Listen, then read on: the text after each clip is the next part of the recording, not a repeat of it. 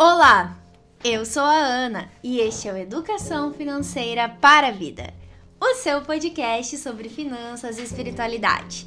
Meu querido e minha querida ouvinte, espero que você esteja bem, que esteja se cuidando. Tenha uma semana mais maravilhosa do mundo. E se você está chegando agora aqui no FV, seja muito bem-vindo. Já aproveita para seguir o nosso programa na sua plataforma de áudio favorita. Dá aquela forcinha classifica a gente com 5 estrelas e se tá escutando no YouTube, já segue o nosso canal, se inscreve para não perder nenhum podcast e também vídeos exclusivos que a gente lança no canal, então fica ligadinho. Galera, é o seguinte, faltam só 10 dias para a economia de Francisco e Clara e a gente tá como? A gente tá super ansioso. E por isso o podcast de hoje vai falar sobre como como houve a caminhada da igreja até chegar neste evento barra processo barra encontro Economia de Francisco. E para isso eu vou chamar o membro permanente mais amado do Brasil, da América, do mundo, Augusto Martins. Olá, Ana Carolina! Muito obrigado por essa acolhida maravilhosa, senhora minha esposa, está linda como sempre. Obrigada. Para os nossos ouvintes, eu digo e repito: bom dia, boa tarde, boa noite ou boa, boa madrugada. madrugada. Se você está dirigindo direção defensiva e econômica, vai com calma, você vai chegar lá no seu destino. E se você está em casa, fazendo aquela faxina, ou caminhando, ou no trabalho, não importa onde você estiver, esteja na paz e no bem. Nós agradecemos imensamente a sua audiência aqui conosco, que é o seu espaço de diálogo, de finanças e espiritualidade, como você nunca viu. Aqui é o seu Educação Financeira para a Vida. E você que ainda não sabe o que é a economia de Francisco, The Economy of Francesco, é só você ir lá no nosso episódio 2. É o nosso segundo episódio aqui do podcast, a gente explica certinho para você o que, que é isso e dentre esses cento e tantos episódios, tem vários aí que a gente fala sobre a economia de Francisco, vai explicando como que esse evento foi acontecendo durante esses últimos dois anos, tá? Esse não é o foco desse programa, então se você quer se inteirar, é só você voltar aí, escutar os podcasts antigos e também entrar no site da EOF que está aqui na descrição deste episódio.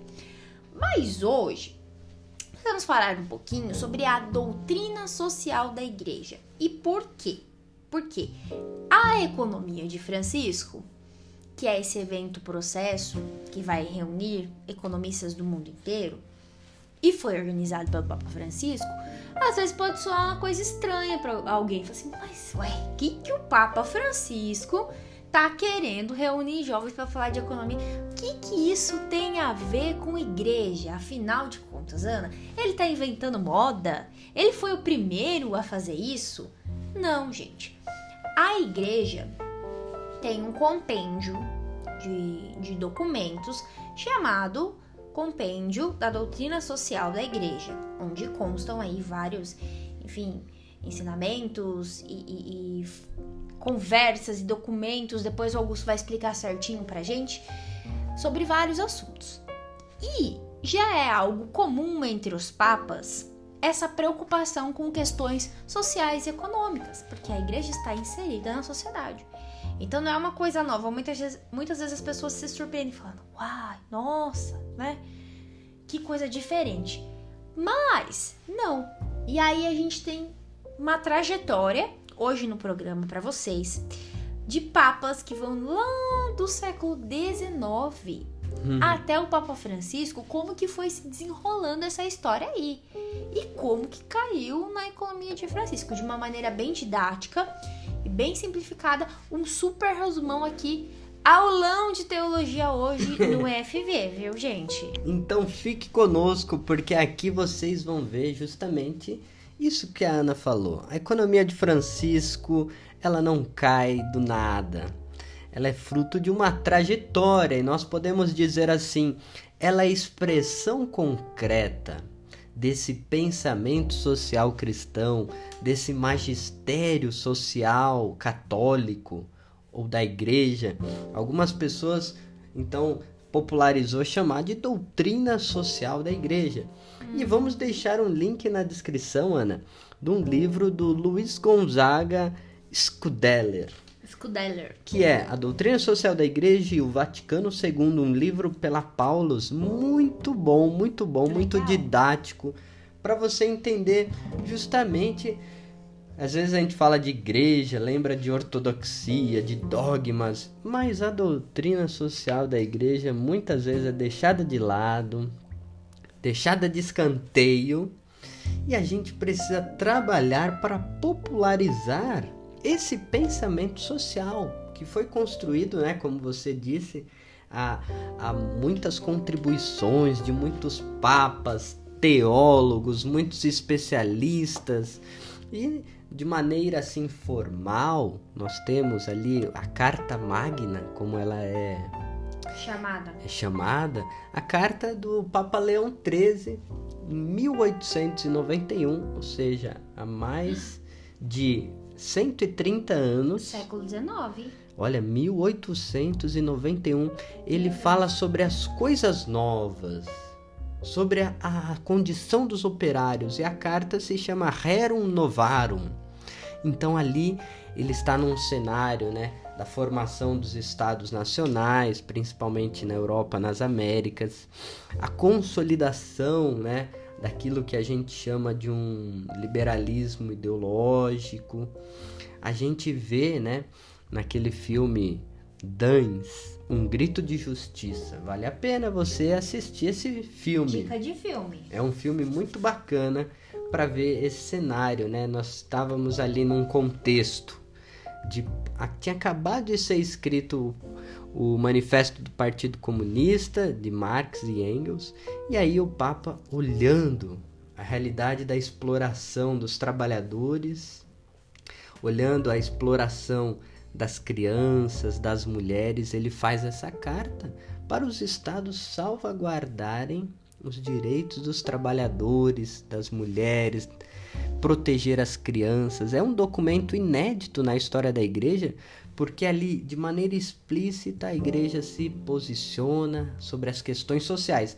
Não é que antes a igreja nunca havia se posicionado, né, Ana? A gente já falou Sim. várias vezes aqui dos padres da igreja, né, de tantos homens e mulheres que então se colocavam, né, sobre as questões sociais, mas ali, enquanto ensinamento, tipo uma carta assim era dessa maneira, né? Isso. Uma carta específica no caso para isso foi a primeira vez, então. Então no dia 15 de maio. Entendi.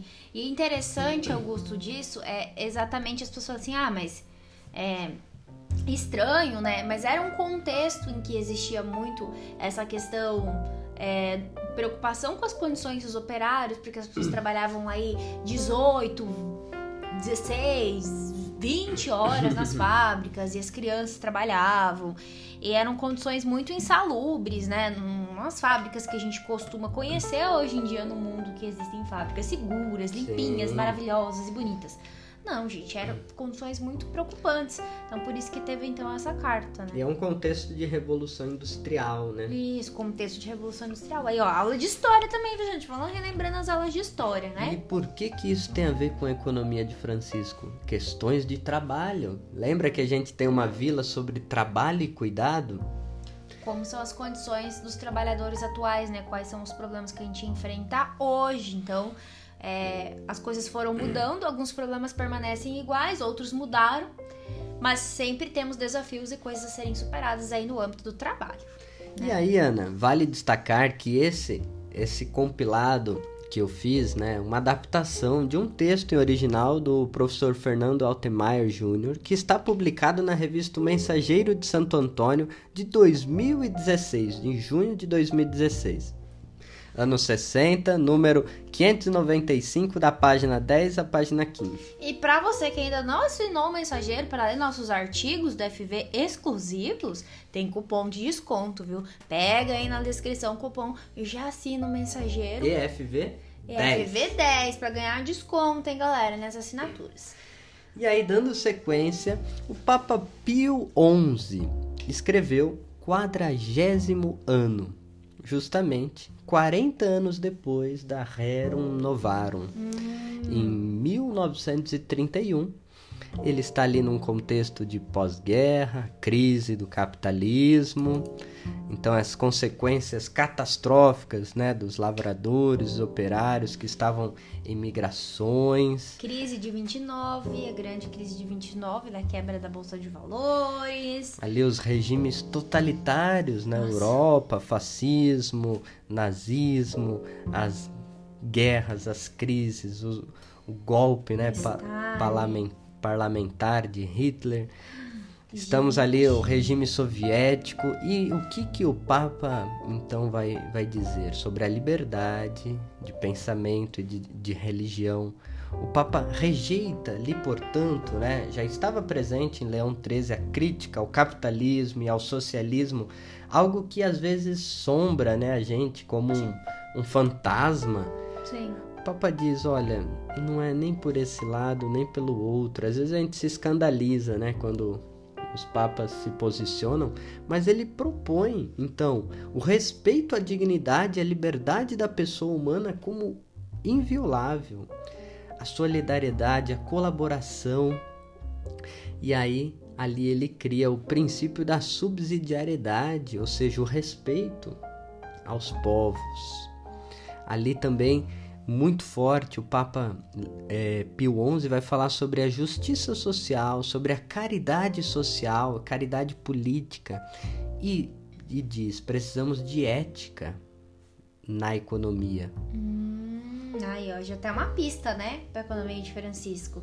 Além das questões de justiça social e do pensamento de novas formas de fazer economia, essa questão ética, que hoje a gente pode chamar, eu acho que é, é o que quando o Papa Francisco diz realmar a economia, o que seria essa alma, né, que ele quer dar?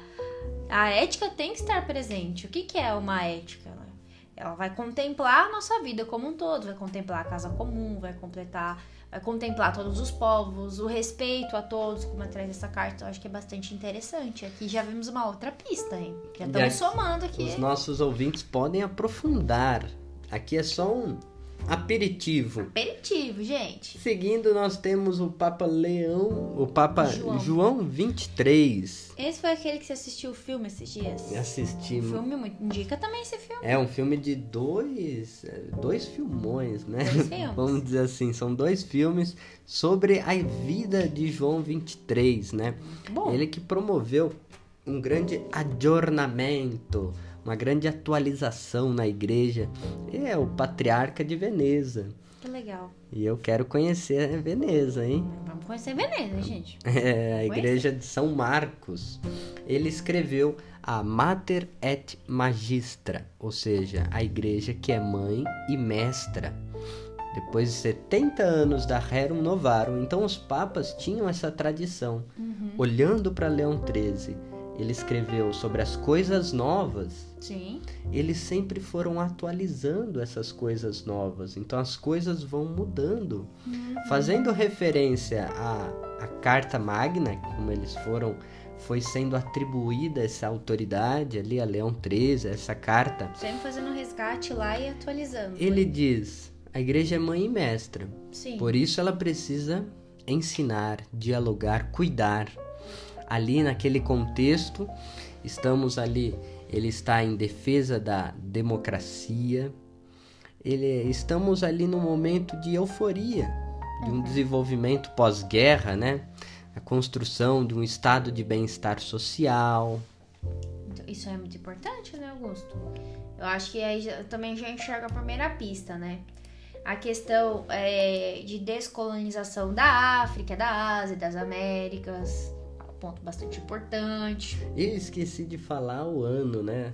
É, 1961. Isso, 1961. Olha. A linguagem desse Papa se assemelha muito à do Papa Francisco, porque é uma linguagem concreta, Uhum. indutiva. Ele fala como um vozão, né, Ai, que, que- que faz ressoar as preocupações do povo, né? Então, as características dessa carta Mater et Magistra, o diálogo com todas as pessoas, não só para aquele mundinho católico europeu, mas a igreja com seu olhar, né? ecumênico. Lembremos, é 1961. Nossa. Alguns anos depois, esse próprio Papa vai abrir as portas e as janelas do Vaticano, como ele mesmo disse, para que os ventos do Espírito Santo soprem. O Concílio Ecumênico Vaticano II. Ah, agora entendi. Ele então ali denuncia as desigualdades sociais e ele exige uma ação em favor dos pobres, dos oprimidos e pede a participação de todos os trabalhadores na construção de uma sociedade mais justa e fraterna. Vale destacar aqui, Ana, que desde Leão XIII já se falava da formação dos sindicatos, dos partidos, a proteção dos trabalhadores. E o João 23 ressalta isso. Eu acho interessante também a questão do ecumenismo ali, né? De olhar para todos, incluir todos, que é uma questão que a gente traz também na EOF, muito forte, né? Porque é um- uma economia que ela não foi construída por um clubinho de pessoas que o Papa Francisco convidou, né? São pessoas do mundo inteiro, tem pessoas que não professam nenhuma fé, tem pessoas cristãs, tem pessoas que não são cristãs, de várias partes do mundo, trazendo boas ideias. É. Isso que é o legal, então escutar a todos. Então é, E é assim, bastante importante. É o que o Papa Francisco vai dizer depois na Fratelli, na Laudato Não, Si, sobre nós moramos na mesma casa comum. Portanto, Então, somos irmãos. Essa é a causa comum, é o Isso. cuidado com a, com a nossa casa. Então isso vem muito né, das fontes ali de João 23. Isso se perdeu, né, Augusto? A gente perdeu isso como humanidade, parece, assim, né? A gente olha as divisões entre os países, às vezes as brigas, as guerras ficam tão fortes, a gente esquece que a gente mora no mesmo lugar. Falando em guerras, Ana, Hum, esse mesmo Papa, ainda um pouco antes do, da, da- do Vaticano II, 63. ou ainda em curso, né? O Vaticano II já estava em curso, perdão. Ele escreve é, em comemoração aos 15 anos da Declaração Universal dos Direitos Humanos, lançada em 1948, falando, né? Se falou em paz, ele escreve Pacem in Terris, Contextos de guerra, né? sobre a paz na nossa terra, no momento de Guerra Fria, no Muro de Berlim. É, nós temos a- as guerras, aquela tensão entre Estados Unidos, Cuba, a iminência de uma guerra nuclear, a paz como centro, né? Fundamentada na verdade, na justiça, na solidariedade e na liberdade, na autonomia dos povos. Então, ele olhando os sinais dos tempos, a paz é necessária. Então, ele retoma com muita assim humildade o conceito do bem comum na organização política, os direitos e os deveres. Todos são, somos responsáveis para construir a paz. E ele dá voz ao direito das mulheres. Hum, ah, então, outra coisa da economia de preços importantíssima, né, Augusto? Eu acho isso muito legal. Essa divisão é, de tarefas no sentido não de excluir as pessoas, mas de incluir todo mundo. Então as mulheres vão ter igual participação que os homens nessa construção da economia.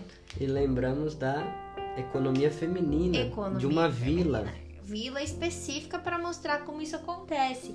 Isso é, meu, apaixonante, né? E temos a vila Negócios e Paz. Negócios, e- é verdade, negócios e Então, olha só, a economia de Francisco como expressão concreta desse pensamento social da igreja que foi sendo construído com contribuição de muitos homens e mulheres.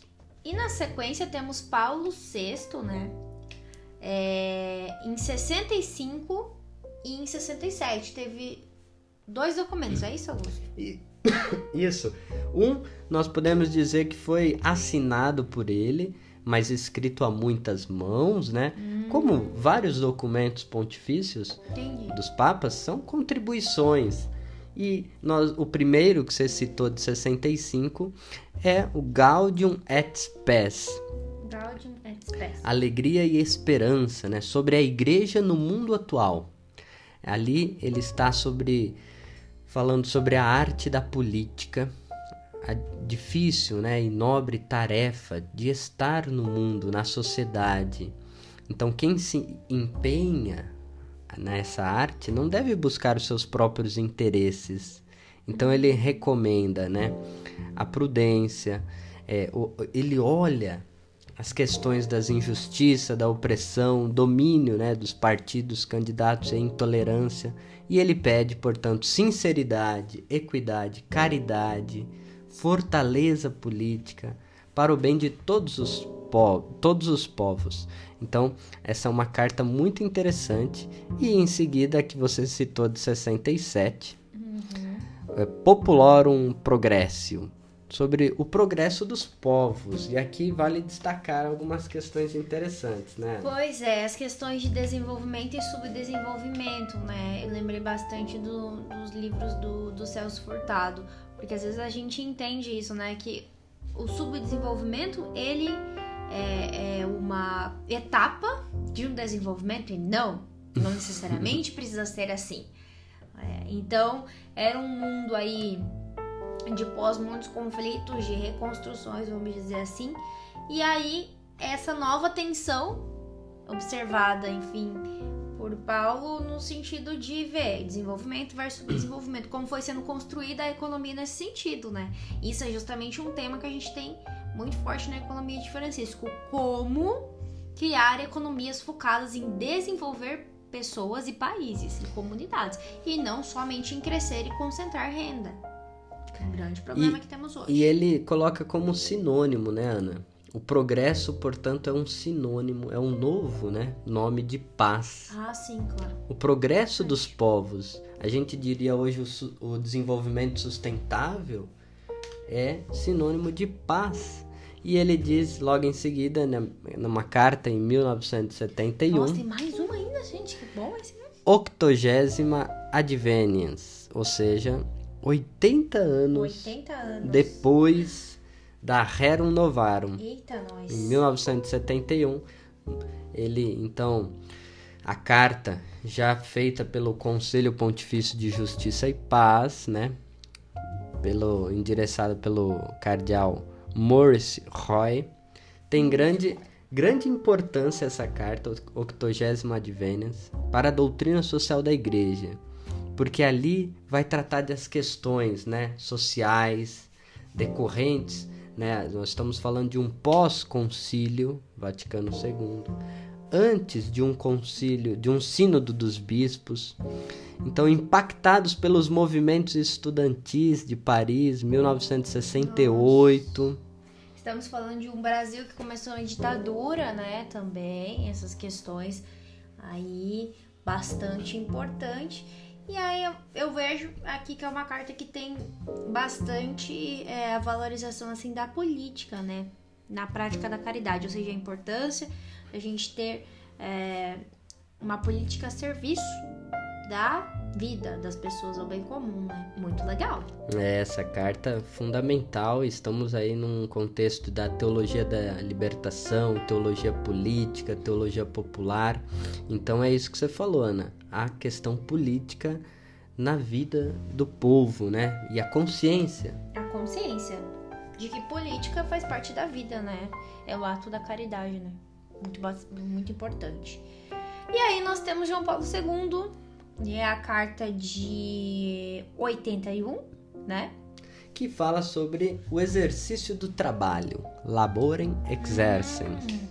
Então, de novo foca no trabalho. 90 anos depois da Rerum Novarum, a crise, né, de capitalista, o desemprego como algo estrutural, uhum. aquilo que o Papa Francisco vai falar na Fratelli Tutti e a sua grande crítica ao dogma neoliberal, né? Ah, não, tudo vai ser regular. Tudo vai se ajeitar sozinho. Então, o Papa João Paulo II utilizando, portanto, ali ferramentas de análises marxistas, olhando, né, do ponto de vista da contribuição da questão, as questões do trabalho, olhando a centralidade do trabalho humano, do ser humano, né, olhando as relações entre trabalho e capital. Por isso que, né, eu falei aqui as metodologias marxistas, né? Sim. É, olha a espiritualidade do trabalho, o direito dos trabalhadores. Então ele olha o trabalho como uma questão social. e enfatiza a luta sindical. Tô falando de João Paulo II. Pois é. Pois A é. luta sindical e a greve como últimos recursos dos trabalhadores. E ele então acrescenta né, a Sagrada Escritura como um ponto de partida e não uma justificativa. Né? Muito interessante, Augusto, porque olha só que legal. Ele usa essas ferramentas, né, desenvolvidas por Marx para fazer suas análises. Às vezes é algo muito é, marginalizado mesmo, assim, nossa, que, que doido.